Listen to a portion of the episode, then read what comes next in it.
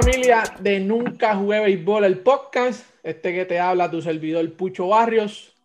Hoy me estará acompañando un ex pelotero profesional, gran amigo, más de 6 años de experiencia en el béisbol organizado y en las ligas de México y Puerto Rico. Conmigo está Juan Silva. Silva Caballo, ¿cómo estamos? ¿Qué está pasando, máquina? ¿Estás bien? También, tranquilo. ¿Cómo está la cosa? Pues bien, brother, bien, la familia bien, gracias a Dios, todo bien, hermano. Trabajando mucho. Eso es así, de verdad. Y dentro de todo, la pandemia, ¿cómo la has pasado? ¿Cómo has manejado? Bueno, al principio, toda la situación? Tú sabes, al principio todo cerrado, estaba todo el día encerrado en la casa, ¿verdad? Tomando nuestros protocolos. Tener la familia, como uno dice, tratar de cuidar la familia lo más que uno puede, siempre con mascarilla, pero poco a poco todo, obviamente, sigue incrementando lo que son personas pues que están dando positivo, ¿verdad? Pero por lo menos en las leyes aquí, pues, en Puerto Rico, pues, el porcentaje de personas ha estado en lugares, ¿verdad? Ha podido estar sacando más personas, ¿verdad? El porcentaje en cuestión de pues, restaurantes, incluso en mi dealer, antes era un 30%, ya van por 50%, y pues poquito a poquito, ya están poniendo la vacuna, como uno dice. Esperemos que de aquí a verano, ¿verdad? Que todo el mundo tenga por lo menos la primera dosis. Es decir, mejorando, ¿verdad? Todo volviendo a casi la normalidad, poco a poco. Oye, mi gente, Silva jugó con los Rojos de Cincinnati, jugó ahí 6 años, pero antes de eso, Silva, cuéntame, ¿cuáles fueron tus comienzos en el béisbol? ¿Quién te presentó el béisbol? ¿Cómo conociste? ¿Cómo fue ese encuentro con el béisbol? ¿Cómo empezaste? Bueno, honestamente, mi padrastro, Cándido Coto, me enseñó el béisbol, ¿verdad? La empecé tarde, no jugué la Liga Pamper, jugué una liga que en Puerto Rico, bueno, en la Liga Little League, ¿verdad? Que es las pequeñas ligas de Yabucoa. Empecé en lo que es la precoquí. Ya los nenes, pues, tiraban la bolita y yo todavía no había visto ni el tee, ¿verdad? Y pues empecé a cogerle miedo a la bola, créeme. Yo le cogí miedo a la bola, no me atrevía a jugar, no jugaba todos los días. Era banco, como uno dice, pero él me introdujo, o sea, me enseñó, ¿verdad? Cómo se juega y me practicaba y entonces ya lo demás fue fiebre, ¿verdad? Pero sí, mi abuelo y mi papá verdadero pues sí jugaban, ya, pues como uno dice, uno lo tenía en la sangre, era cuestión de tiempo, pero sí me dediqué mucho, pero el que me dijo, mira, esta es pelota, fue mi padrastro, honestamente.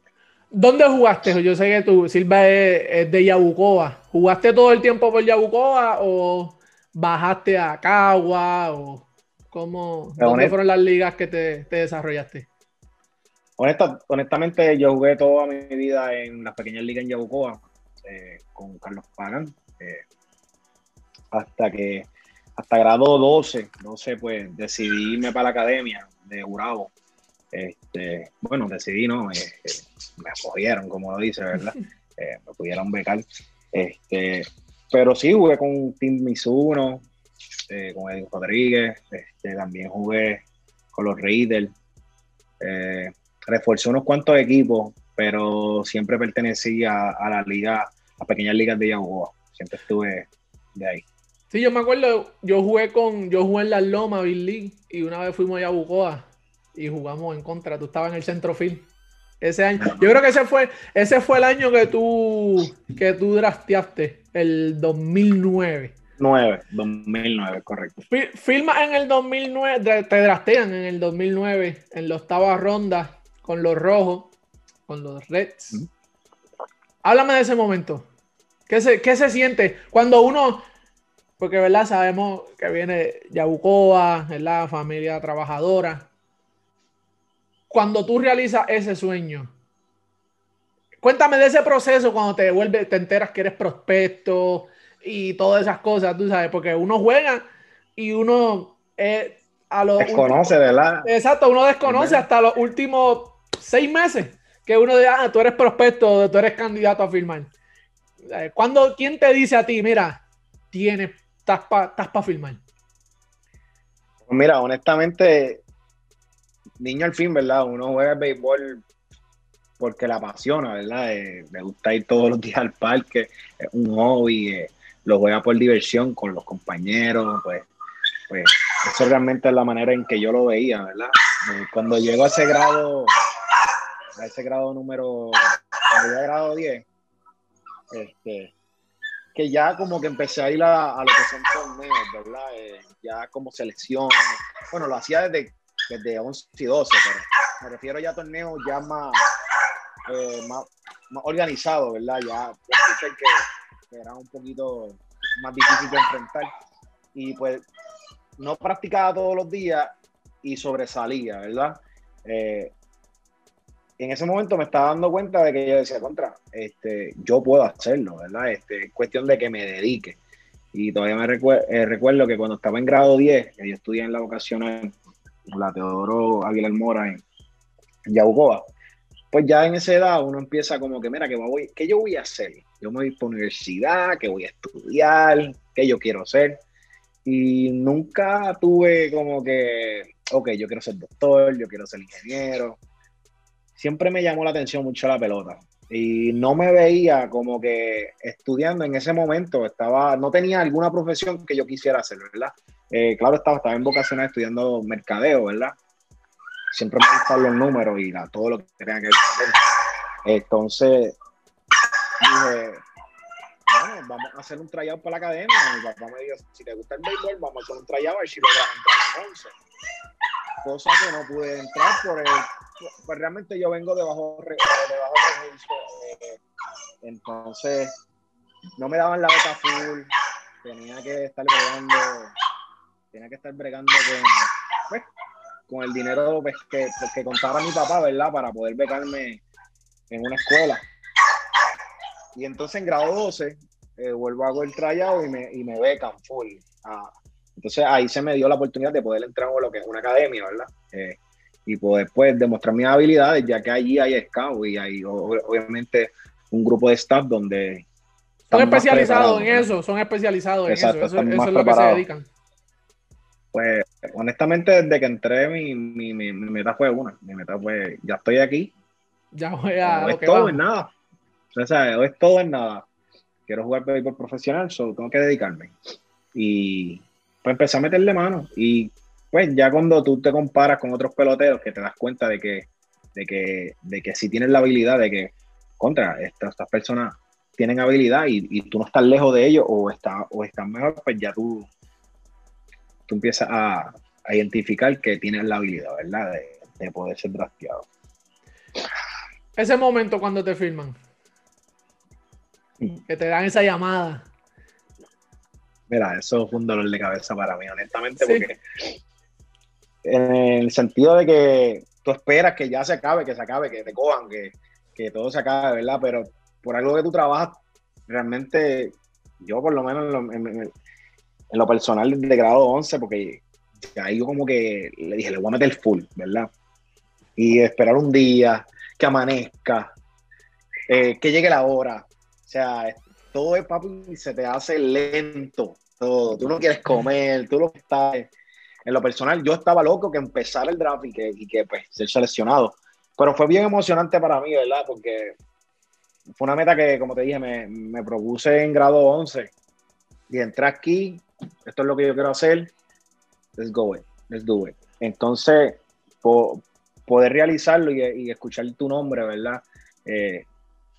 Escuchar tu nombre de ser drafteado, pues de verdad está brutal, de verdad que sí. Porque tú te das cuenta que los sacrificios a veces valen la pena, ¿verdad? Es cuestión de dedicarse. Y sí. Juega, pues de ahí, firma, vas con los rojos, duras 6 temporadas, llegas hasta AAA. Sí, cuando tú estás ahí, ya a una liga del show, juegas con tipos como Eugenio Suárez, Raizel Iglesias, Iván de Jesús Jr. Irvin Falú y de la Torre fueron. De la Torre, Irvin Falú. ¿Qué se siente? Cambia tu la mente, cómo controlas la mente de no desesperarte, no, ¿verdad? No estar tan ansioso por, ¿verdad? Por esa llamada de que, un call-up o algo. ¿Cómo ustedes, ¿verdad? Trabajan esa situación para poder producir en el terreno de juego, cuando ya están casi cerca de las Grandes Ligas? Honestamente, yo creo que ya uno lo va aprendiendo desde la rookie. Te das cuenta que a veces tienen los números para ser llamado para otra liga y no sucede. Sea porque eres muy joven, sea porque no hay un espacio, sea porque te quieren en esa liga jugando todos los días y arriba no vas a jugar todos los días. So, con el tiempo te das cuenta de que si te desesperas, pierdes. O enfocarte en la liga que está y concentrarte en tener los mejores números. Siempre los números son los que van a ver, ¿verdad? So, yo creo que cuando ya tú llegas a nivel AA, AAA, nunca jugué Grandes Ligas, pero ya entre ese lapso tú dices, ok, esto es, o me enfoco y me olvido de dónde estoy y tengo números para llegar hasta donde quiero llegar, o te desenfoca o te desespera y ni tan siquiera logras hacer lo que tú quieres hacer, ¿verdad? So, yo creo que lo vas aprendiendo desde Liga Pedro. ¿Fuiste a entrenamiento con los Rojos de Grandes Ligas, Spring Training? No, claro, estuve unos cuantos días que me subían y jugaba y eso, pero no estuve con ellos en el Spring Training como tal. ¿Qué experiencia tuviste que tú dijiste, wow, por eso estos tipos son Grandes Ligas? No, papá, honestamente, habilidad brutal. Hay muchos peloteros que tú dices, wow. Ahora que hay así, esos tipos están ready.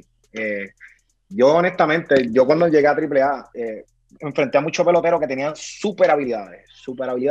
Y yo decía, esta liga es difícil. Esta liga, a veces las personas piensan que AAA es como que de veteranos, ¿verdad? Uh-huh. Y los prospectos están todos en AA. Honestamente, sí, hay mayoría están en AA, pero en AAA también te enfrentas a personas que están preparados para jugar Grandes Ligas en cualquier momento. Y personas que están en AA, que los suben para tirar unos cuantos innings para estar en Grandes Ligas, que son prospectos. Honestamente, nunca jugué Grandes Ligas, pero la liga es fuerte, ¿me entiendes? Creo que si tú puedes jugar AAA y puedes jugar, producir, tiene también el chance de poder producir en Grandes Ligas. Esa es la manera en que yo realmente lo veo.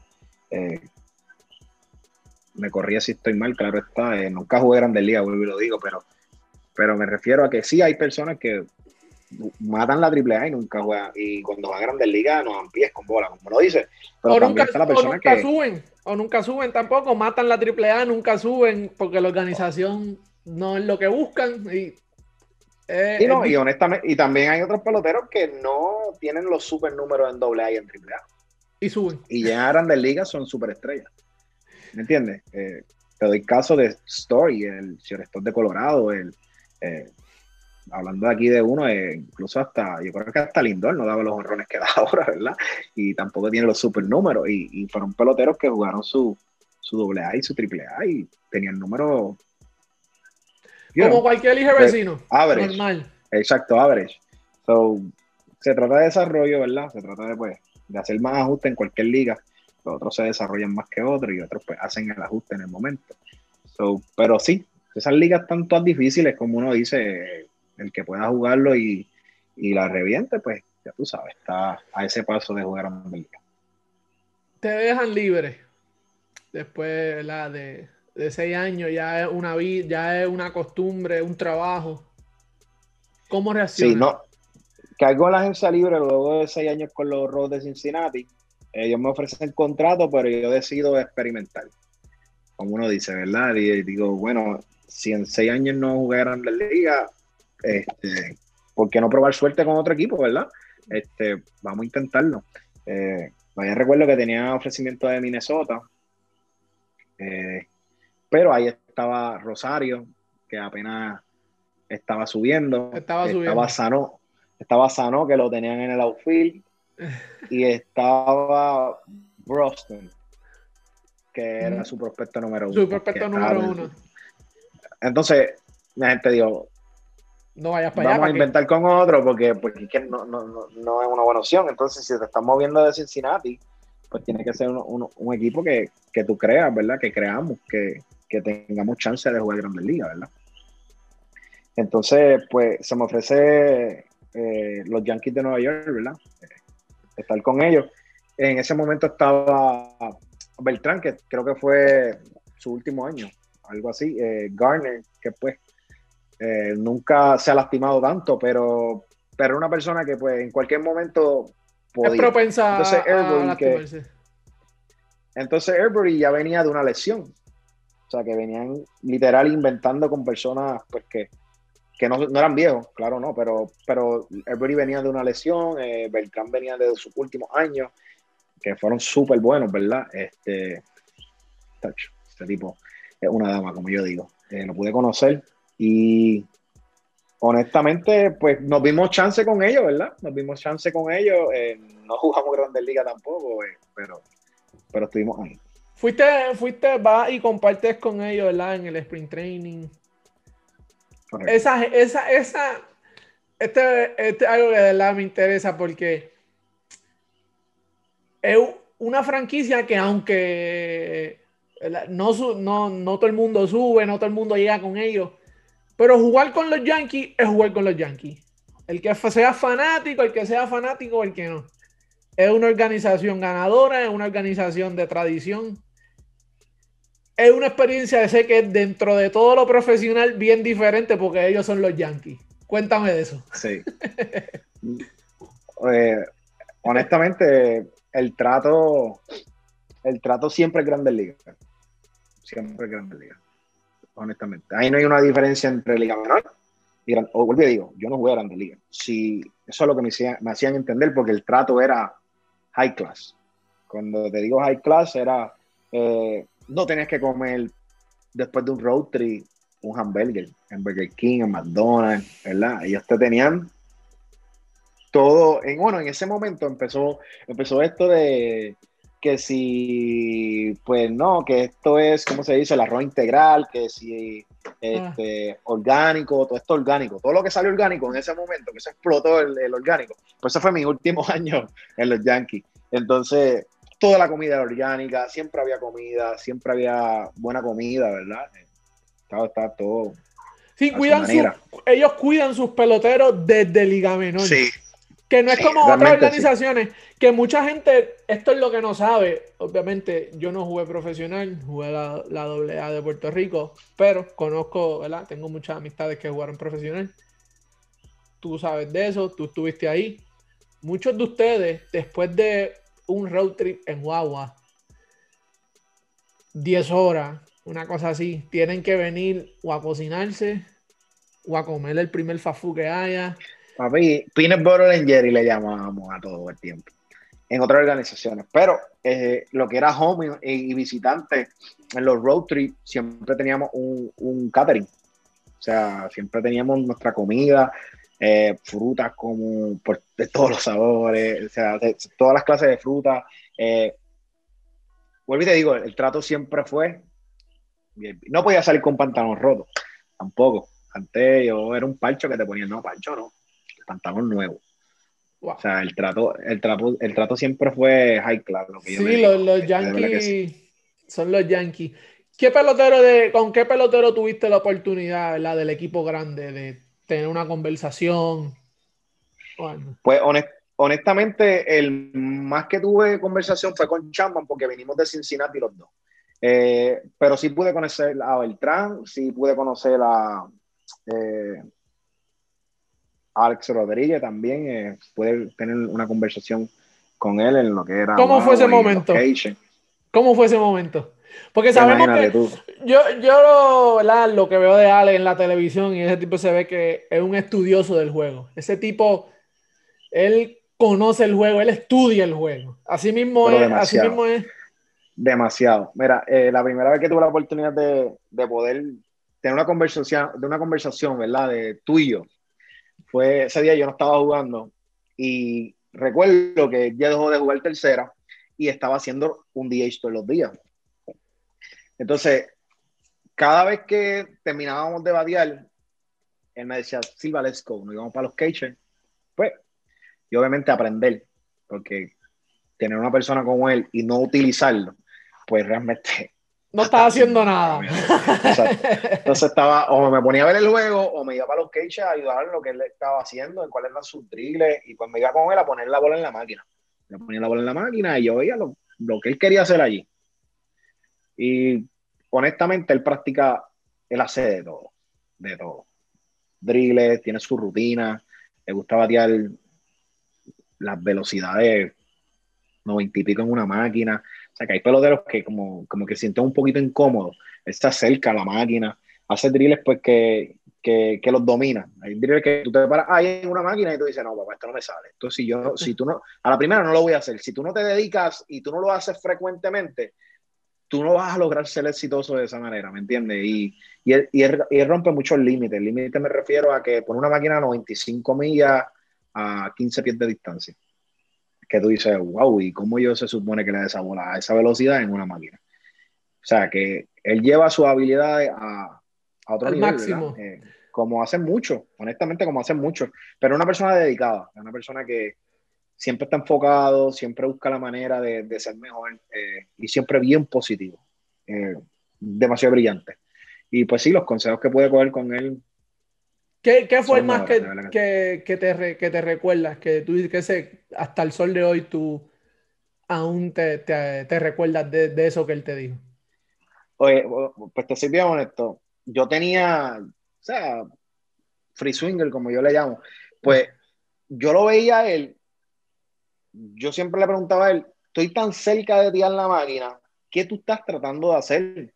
Porque no puedes pulear, entonces no puedes dejar la bola entrar, entonces no me voy a concentrar para el medio. ¿Qué es realmente lo que tú estás tratando de hacer aquí para llevarlo al parque? ¿Verdad? Porque tan cerca una máquina, ¿cómo yo puedo llevar eso al terreno del juego? Uh-huh. Porque tú no, una es que no te vas a enfrentar ni al parque, ni al pitcher tan cerca, ¿verdad? Y la otra es que de ahí hay 95 millas, son como 115 allá adentro. No, y yo creo como único tuve un picheo así, es que el tipo mira como 6'8", Randy Johnson. Sí, pero eso está demasiado rápido.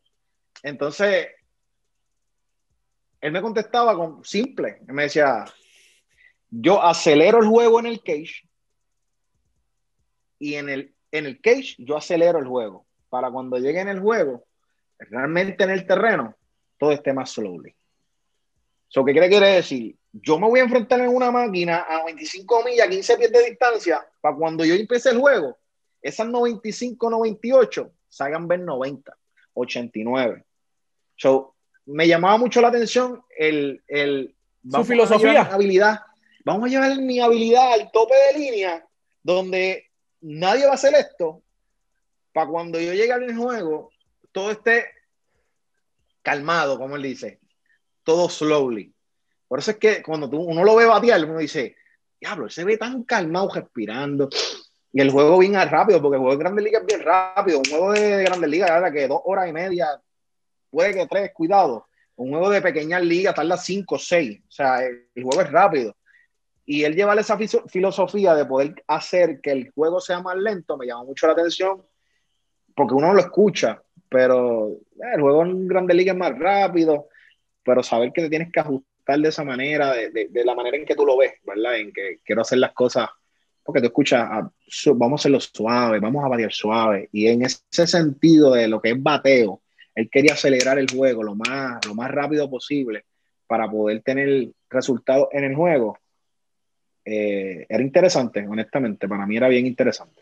Sí, porque básicamente cuando tú estás en el cage, todo es muscle memory, cógelo con calma, practica aquí, allá. Pero viéndolo, ¿verdad? Tú que me estás contando, hace sentido. Básicamente en el cage tú practicas todo lento, todo para crear el muscle memory, pues estás creando un muscle memory lento. Si tú lo creas rápido, solamente en el terreno tienes que slow it down. Y wow, por eso dio casi 700 honrones y fue lo que... y lo fácil que lo hacía. Y fue lo que fue. Wow. Me quedo sorprendido, de verdad que sí, eso, por esos tipos. Porque ya había escuchado eso también, ¿verdad? Con los amigos que tenemos en común, que jugaron Grandes Ligas, que la diferencia es, ellos dicen que pues, el juego es más rápido, todo el mundo corre, todo el mundo pues, puede llegar más, o sea, es más rápido. Esa es básicamente la contestación de todos los que juegan Grandes Ligas. Entonces, vamos a tu otra faceta después, ¿verdad? Que pasas de los Yankees, vas a México, juegas aquí con los Cangrejeros, te haces scout. Gracias a Dios, el segundo año.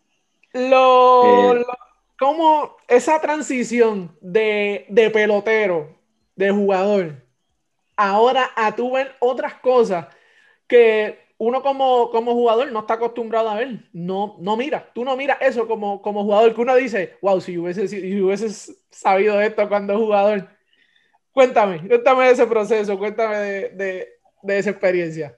Bueno, y todavía, ¿verdad? Que estás con la organización. Sí. Honestamente, ¿qué te puedo decir? Llevo mis segundos años como scout.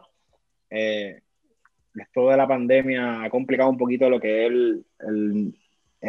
a los scouts en Puerto Rico. Muchos de ellos han perdido su trabajo por no haber espacio, bajar pues money, cortar el presupuesto. El presupuesto.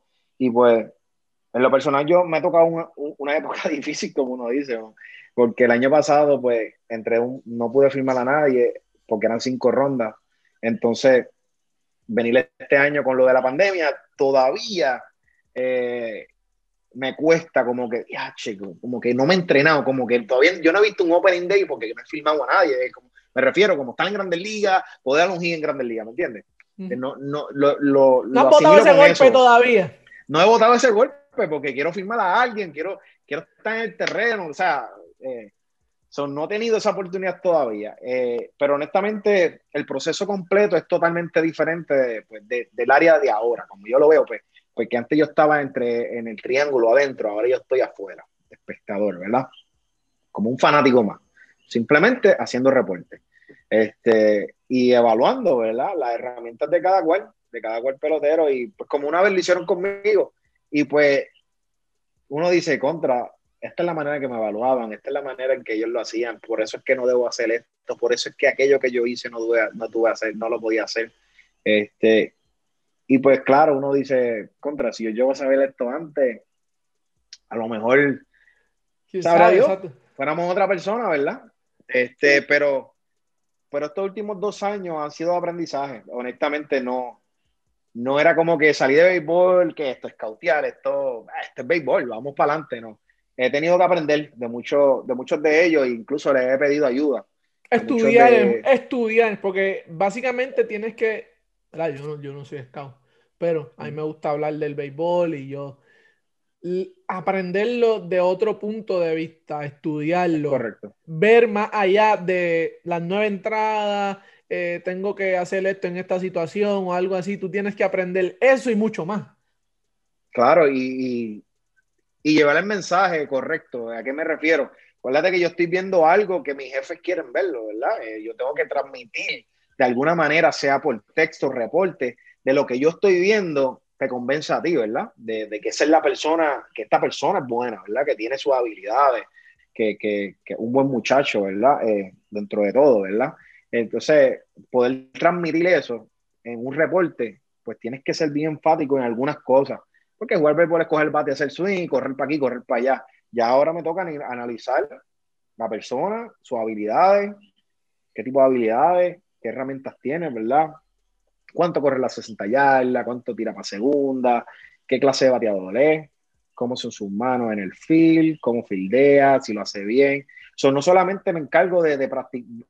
Antes era, pues, yo podía enseñarle a un outfield porque jugaba outfield. Ahora tengo que también saber de infield, tengo que saber de catcher y tengo que saber de pitcher.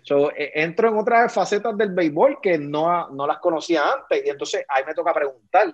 Y me toca analizar y aprender, ¿verdad? De esas otras posiciones que a lo mejor lo vi de lejos. Cuando digo lo vi de lejos, porque a lo mejor estaba en el centro field, veía el short y segunda, pero no analizaban cómo practicaban, cómo se supone que uno coja la bola, cómo se supone que uno coordine los pies, qué son buenas manos en el short. Eso sí, uno lo ve un poquito, ¿verdad? Pero cómo la manera correcta de lanzar una bola, una mecánica, ¿verdad? Que a veces uno nunca pichea, espérate, la mecánica... Los release points, los commands, ya vienen todas estas cosas que son nuevas para ti, no son tu fuerte, punto. O sea, no son tu fuerte. Exacto. Entonces, tratarle, pues, obviamente, correcto las bases para dar lo mejor de uno, de hacer lo mejor posible, para enviar el mejor reporte. Pues he aprendido, claro que sí, he aprendido. Y gracias a muchos de ellos que me han ayudado. Porque lo bueno es que ahora... todos nos queremos ayudar, honestamente. Todos queremos firmar a alguien, todos queremos recibir a alguien, todos. No es como antes, que ya sabemos la historia, se pasaban peleando, sí, hablando y...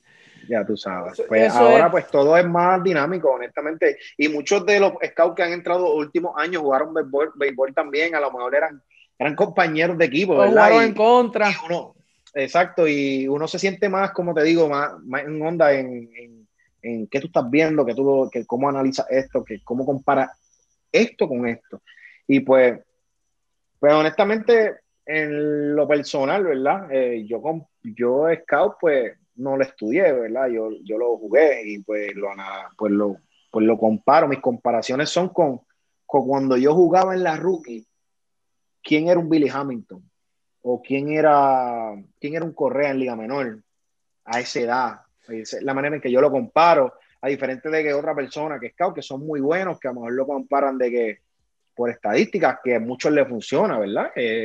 Claro está, lo mío, pues como no lo hice de la misma manera, pues a lo mejor lo hago de otra manera. El hecho de que comparo cuando yo jugaba en la rookie y comparo los peloteros, mira, este se parece a este y este tiene contra, este se parece a este, y pues de esa es la manera en que yo lo hago. Ahora, como te menciono, nunca he firmado a nadie todavía.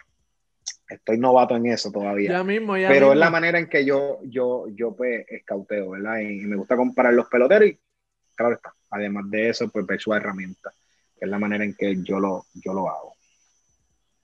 ¿Qué buscan? Además de las 5 herramientas: correr, tirar, batear, fildear. ¿Qué buscan? Pues mira, además porque de las 5 herramientas... dejarle claro a la gente... Las organizaciones tienen más o menos su prototipo de pelotero que ellos les gusta firmar. Si no me equivoco, te dicen, mira, estos son los tipos más o menos, o lo que estamos buscando, porque también hay algunos que van este draft, vámonos con pitcher, o buscan, ¿verdad?, diferente lo que ellos quieran. Pero además de su herramienta, ¿qué buscan? ¿Sabes? ¿Qué miran? ¿La disciplina del tipo? ¿Buscan Sí, es bien importante que el pelotero esté completo. Cuando digo completo es que tenga su estudio, que esté estudiando, que es un buen muchacho, ¿verdad? Que esté haciendo las cosas bien, que se ha dedicado y tenga disciplina, ¿verdad? Una persona que tenga disciplina a esa edad, pues es mucho más fácil, pues, durante el proceso de llegar a la Grandes Ligas, pues que ya tiene una disciplina, ¿verdad? Y es un buen muchacho y sabe hacer las cosas. Pues se busca eso también, claro está. Se busca eso es un plus, ¿verdad? Porque pues esto es béisbol, ¿verdad? Esto no es el más inteligente en la escuela, este es béisbol, que juegue béisbol. Pero si tiene ese extra de ser inteligente y pues sí, que sabes que no te va a dar problemas.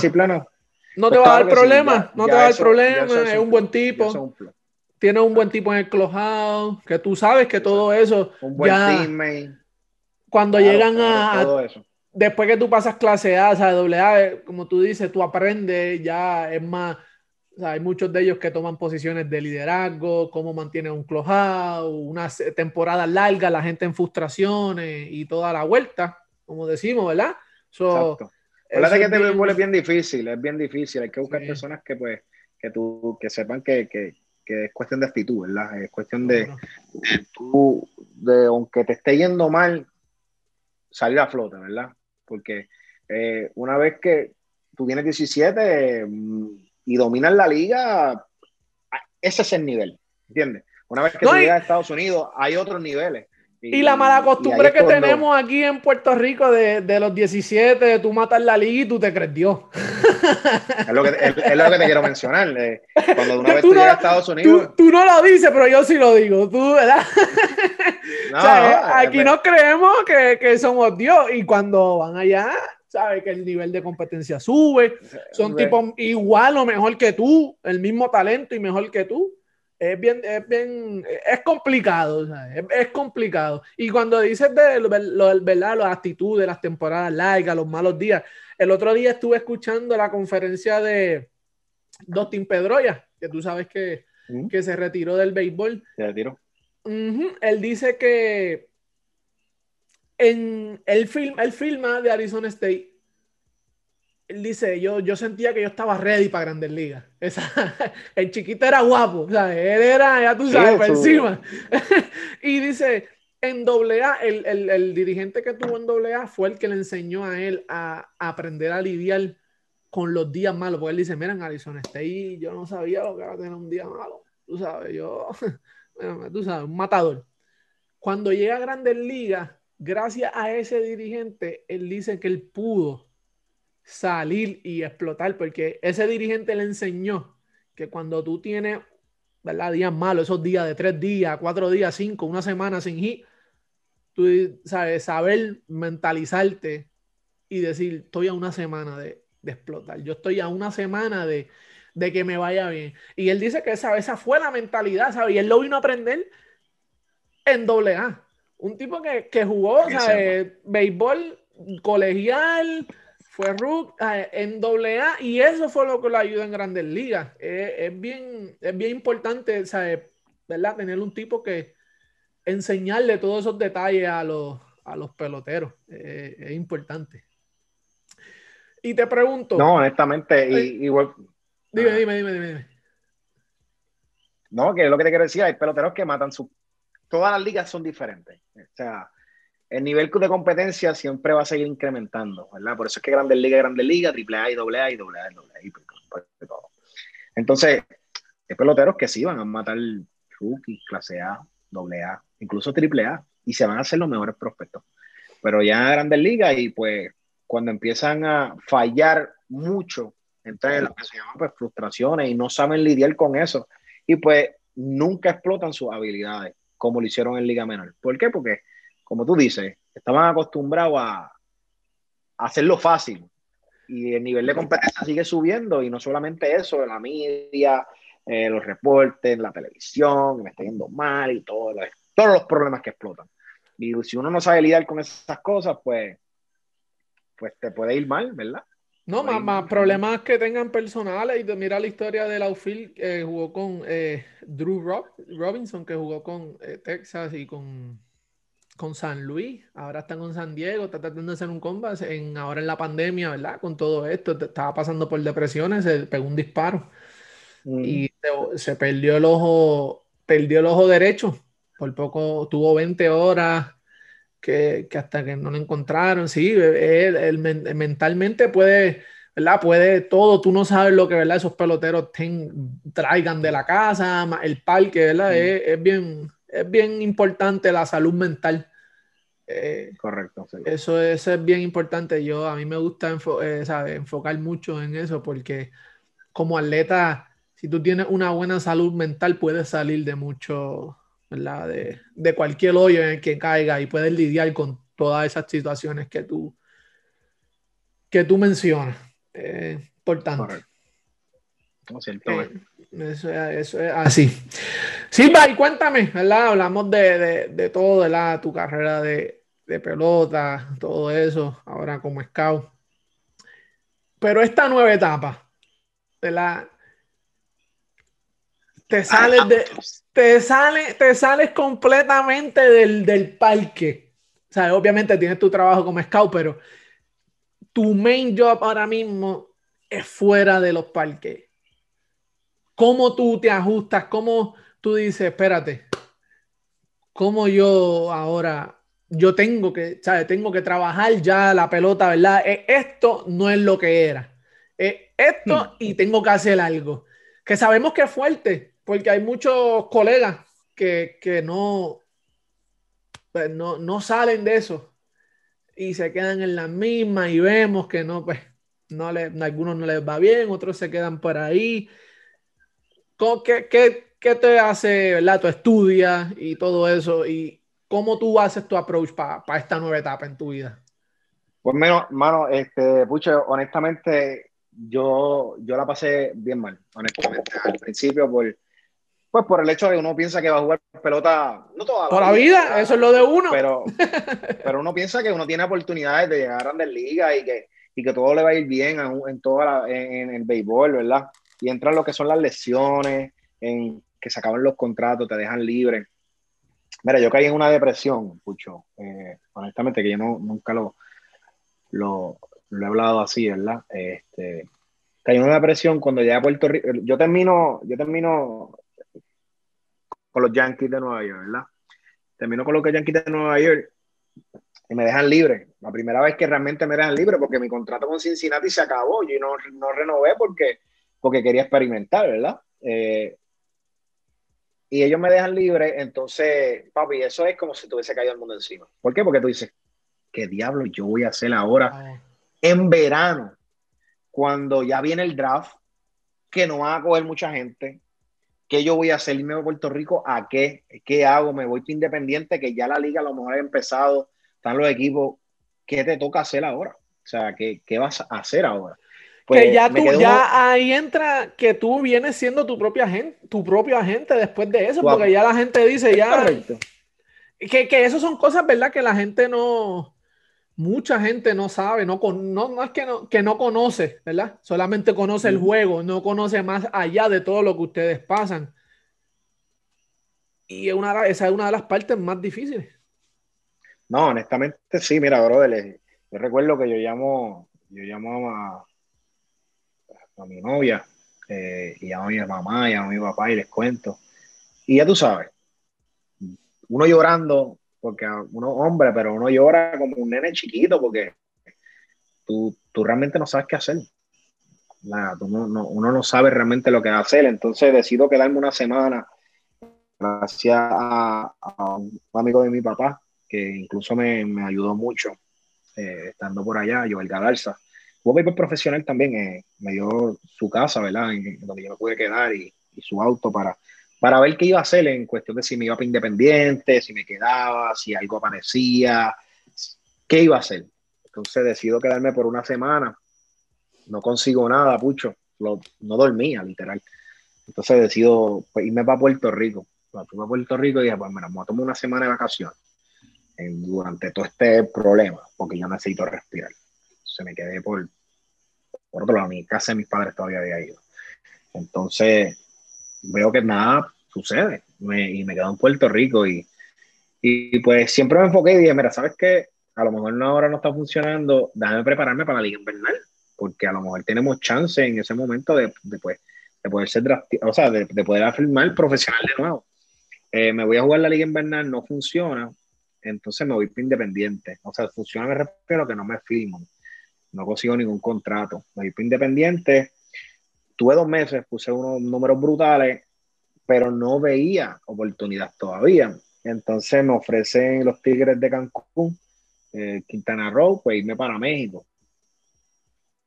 Llega el momento que a los 18 no te hace falta el dinero, pero también cuando ya tú tienes 20 y cuánto, pues estás buscando también estar estable un poquito y estable económicamente bien. Entonces pues me voy para México, donde pues obviamente pagan mucho mejor que la liga independiente. Y jugué con ellos, pero a ver que no, como que diablo, está bien difícil pasar de aquí a nivel profesional, pues muchos lo hacen, otros no, pues como que todavía estaba medio down, ¿me entiendes? Entonces se acaba la Liga de México, que me lastimo para terminar. Uno dice, para chaval. Ajá. Me lastimo, me pegan un pelotazo en esta área, zurdo contra zurdo, y me parten en esa área ahí. Entonces, pues, voy a Puerto Rico a hacer rehab y cuánta cosa para jugar la Liga Invernal. Y voy a la Liga Invernal, pero no consigo ningún contrato. Ya ahí quedo en la nada. Y precisamente ese año fue cuando pasó María. La Liga corrió, no recuerdo muy bien, o empezó tarde, o fue de día o algo así. Yo creo que fue de día. Yo creo que ese fue el año. Y empezó tarde. Pues ahí yo sé que no tengo contrato, mucho. Entonces digo, ¿y ahora qué? ¿Qué yo voy a hacer? Porque yo diría que eso es ese es el cantazo más grande que tú le puedes dar a cualquier pelotero profesional. En que caminaste, es como caminar y ver un barranco y tú decir, papi, hasta aquí llegó tu carrera profesional, ¿qué tú vas a hacer ahora para alimentarte? Mis papás se fueron a Estados Unidos, yo estaba solo en Puerto Rico, entonces decidí trabajar. Y Pucho, fue bien difícil porque no tenía estudio. No sabía lo que era, lo que yo llamo ponchar, ¿verdad? Mira, yo trabajo a 7 pesos, esto es ponchar y esto es lo que tú te vas a ganar todas las horas. 8 horas, 40 horas, las horas que trabajes realmente. Y pues yo empecé a trabajar en Palma, en Humacao, en escombro. Yo era el que recogía los troncos y los levantaba en una tumba y los tiraba. Ese era mi trabajo después de jugar profesional y a ganar un buen dinero, realmente. Y no toda la vida en Liga Menor se ganó buen dinero, pero cuando estaba gente libre, pues sí lo ganaba, y en México, ¿verdad? Entonces, empezaba a las 7:25. A las 7:25, como cualquier otro, que no está mal, pero ahí tú sí, dices... Trabajo es trabajo. Hay trabajo es trabajo. Exacto. Sí, yo nunca le tuve miedo a eso. Como te dije, si hoy no lo puedo hacer a nivel profesional, si me toca empezar de cero, lo voy a hacer. Y nunca le tuve miedo a eso. Y salí a buscar trabajo, como cualquier otro, y conseguí trabajo y traté de meter mano. Entonces empecé de ahí me fui con un amigo mío a promociones y luego de ahí, pues, decidí estudiar, Pucho. Decidí estudiar porque no me vi de otra. Yo dije, o me pongo a estudiar tarde o busco la manera de echar para adelante, porque si me toca empezar de cero, yo vine de abajo. So, vamos a empezarlo de nuevo. Yo dije, vamos a empezarlo de nuevo. Y eso es un golpe que realmente muchos no lo logran hacer, y no es que soy millonario ni nada, pero lo que te quiero decir es que muchos no encuentran qué hacer y se quedan en ese vacío y pues muchos de ellos pues no logran dar ese... no logran ser exitosos en su segunda faceta de lo que sea cualquier cosa, porque a lo mejor exitoso no es ganar mucho dinero, exitoso es hacer algo que te apasiona, que tú te levantes todos los días, tú sabes, como la pelota, hoy voy a jugar, pues esto es lo que me gusta, es hacer algo que tú digas, esto es lo que a mí me gusta hacer, ¿me entiendes? Además de jugar béisbol, esto es lo que a mí me apasiona, ¿me entiendes? Y conseguir algo que te apasione después del béisbol es súper difícil. Súper difícil, Pocho, súper difícil. Y pues, tuve un amigo que me dijo, mira, tú estudiaste en mercadeo, estás estudiando administración de empresas, siempre has sido así, siempre has sido un líder, te gusta buscar la manera de hacer todo, que se vea lindo, o te gusta el joseo, lo que yo le llamo. Entonces, me di la oportunidad en un dealer, Pocho, eso es... más o menos como uno se juega a béisbol, tú tienes que josear, tú tienes que ese exacto. Grind, como nosotros le decimos, ese grind. Yo no, exacto, ese grind. Empecé crudo como todo, empecé crudo y pues me di la oportunidad en un dealer en Humacao. Ya llevo 2 años allí con ellos, 2 años y unos cuantos meses, gracias a Dios. Me ha ido súper bien, Pucho, nuevamente. Encontrar, como te digo, poder vivir de algo que no tenga que ver con la pelota y poder echar para adelante, pues al principio sé que la pasa a todos los profesionales, no encuentran cómo. Y de verdad, es lo que puedo decirle a cada uno de ellos, que a lo mejor hoy no saben quién son, porque yo le llamo identidad propia. Cuando tú eres pelotero profesional, tú tienes identidad de que yo soy profesional, pero llega el momento que se acaba el nivel profesional, entonces ¿quién tú eres? O quien tú quieres ser, ¿verdad? O tú quieres que... béisbol no hay, papá. O haces algo o te quedas en el aire. Y entonces buscar esa identidad es difícil. Muchos lo logran hacer, otros todavía están en esa. Lo único que puedo decir es que estés o no estés, o hayas encontrado tu identidad en lo que te gusta hacer, camínate. Busca de Dios un poco, que realmente eso es una de las cosas que me ha ayudado bastante y me ha dado un poquito de luz en querer conseguir las cosas cuando él diga. O sea, uno se esfuerza en muchas cosas, como lo de scout, Pucho. Yo quería ser scout primero, yo quiero hacer algo que tenga el pelota, yo quiero ser scout, pero no se me daba en el momento. Yo vengo a ser scout hace mi segundo año, pero yo llevo 6 o 7 meses anterior, pues tuve que empezar en lo que fuera el dealer. Y pues todo fue cuando él quiso, ¿verdad? Y hay que ser paciente, pero también pues salir para adelante, ¿verdad? No rendirse, salir a buscar, porque hay trabajo en Puerto Rico. Yo soy de las personas que sé que hay trabajo en Puerto Rico porque trabajé en todo. Y ahora pues soy vendedor, soy ejecutivo de venta y no me quedo. Me va súper bien y me gusta lo que hago, de verdad. Siempre me ha gustado lo que es venta, todo lo que tenga que ver con venta. Siempre me ha gustado y pues me va súper bien encontrar una habilidad o un hobby o una manera de vivir, ¿verdad? Y me encanta lo que hago, honestamente. Y me va súper bien, la verdad que me va súper bien. Gracias a Dios, hasta un viaje tengo pago, no me he ido por la pandemia. No, y de verdad que ahora de un día de esto... terminas de agente por ahí, empiezas como scout, sigues por ahí para abajo y cuando vienes a ver la... No, me meto a hacer un full time me meto a hacer un full time en scout, ¿verdad? Mientras tanto pues sigo en lo que tiene que ver el área de venta y pues otros negocios que uno tiene en mente, ¿verdad? Que todavía no están completados, pero mientras tanto pueda vivir de lo que es las ventas, pues lo seguiré haciendo, me gusta.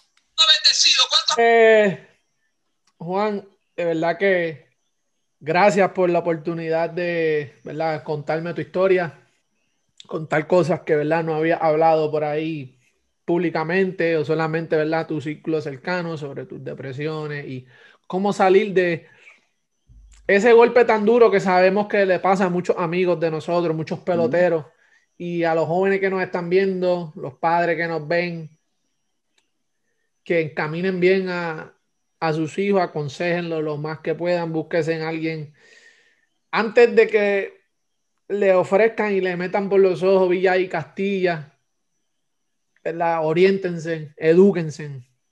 Claro, que, eso es lo más importante, educarse, mano. Que ya, ¿verdad? Estas son historias que por eso mismo traigo historias como estas, porque sé que son de superación, primero que todo, y estoy bien orgulloso de todo lo que han logrado, bro. ¿Verdad? Nos conocemos, jugamos en contra, ¿verdad?, para allá. Y de la Liga Invernal para acá, cuando yo estaba recortando allí, pues hicimos buena amistad, nos conocimos, compartimos bastante.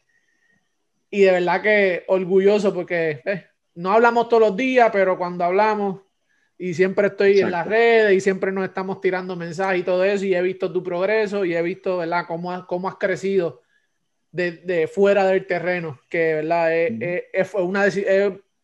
Algo bien fuerte, no todo el mundo lo logra, o no todo el mundo, ¿verdad?, se toma esa decisión y se reconoce.